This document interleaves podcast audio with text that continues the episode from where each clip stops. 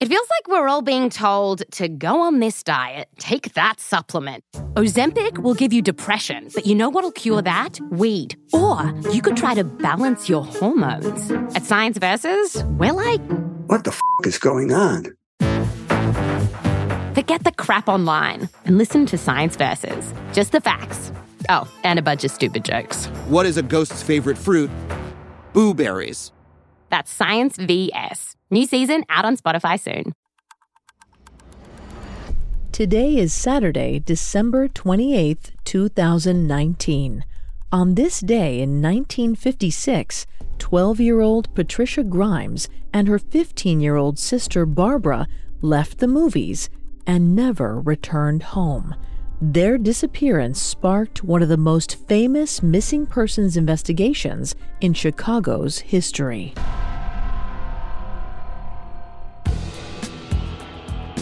Welcome to Today in True Crime, a Parcast original.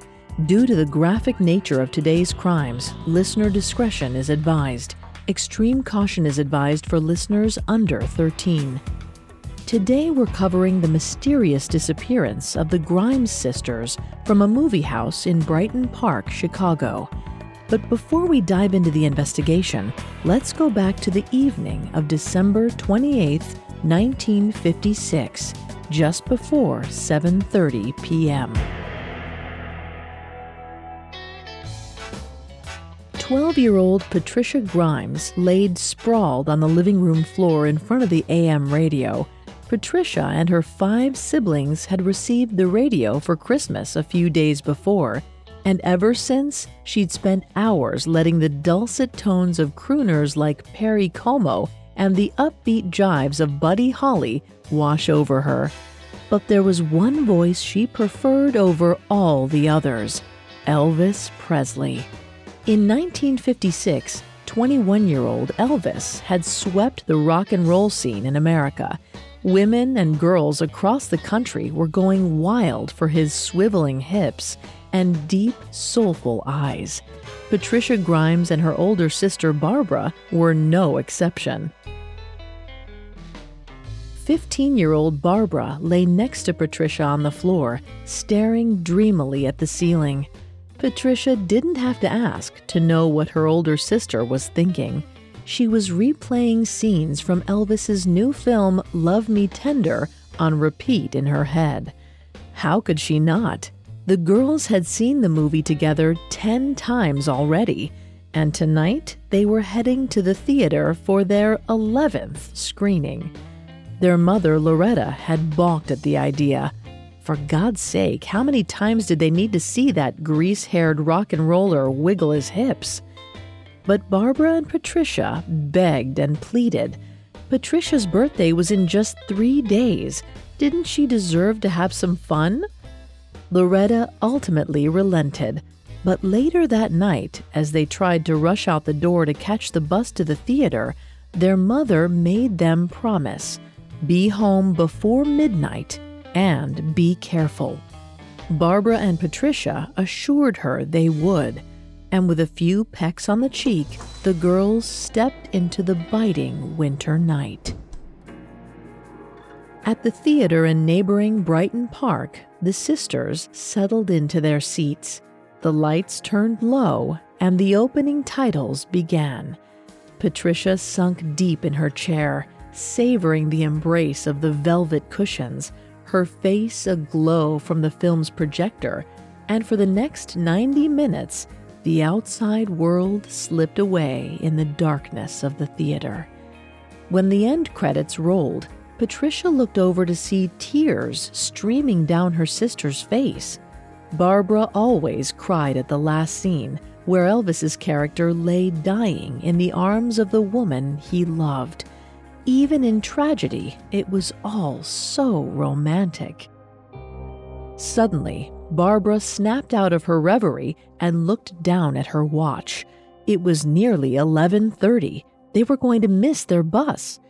Barbara grabbed Patricia by the hand, and the two girls sprinted out of the theater and down the sidewalk, their shoes pounding on the frosted pavement. But it was too late.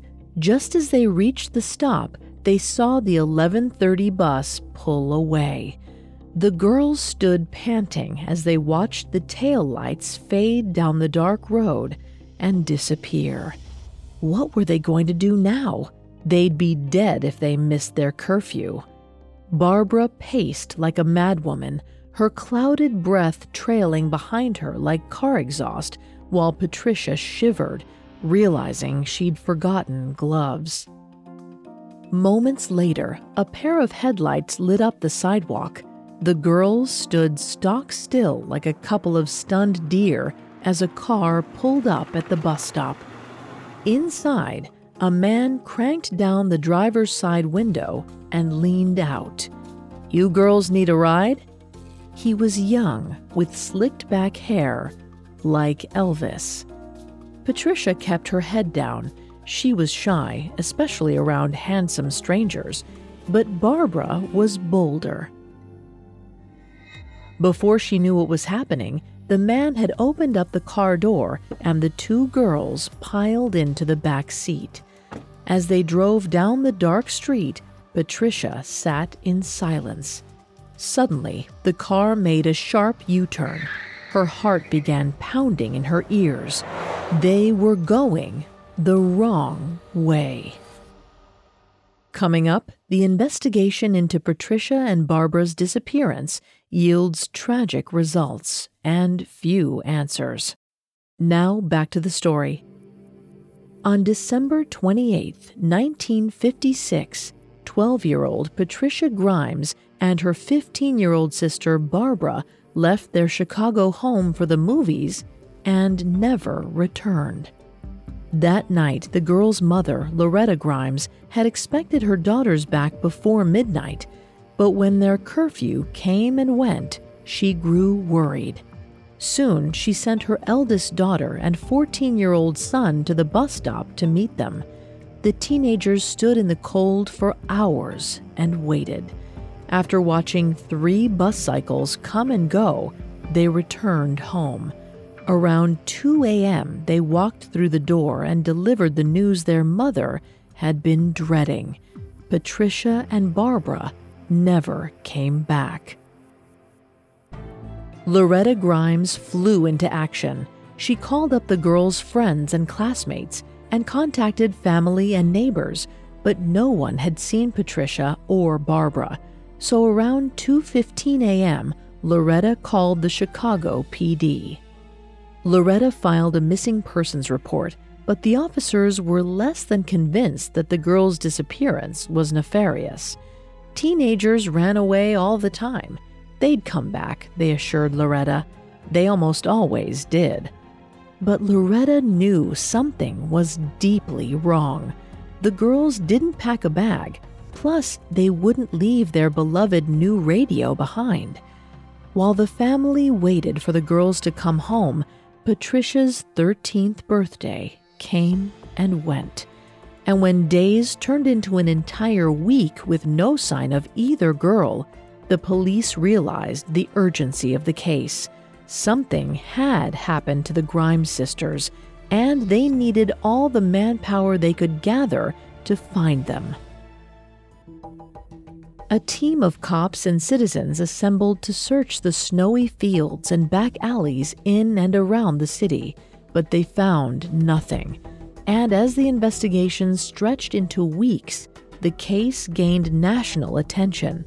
By mid January, the police station was flooded with tips. Everyone, it seemed, had a lead on the Grimes sisters.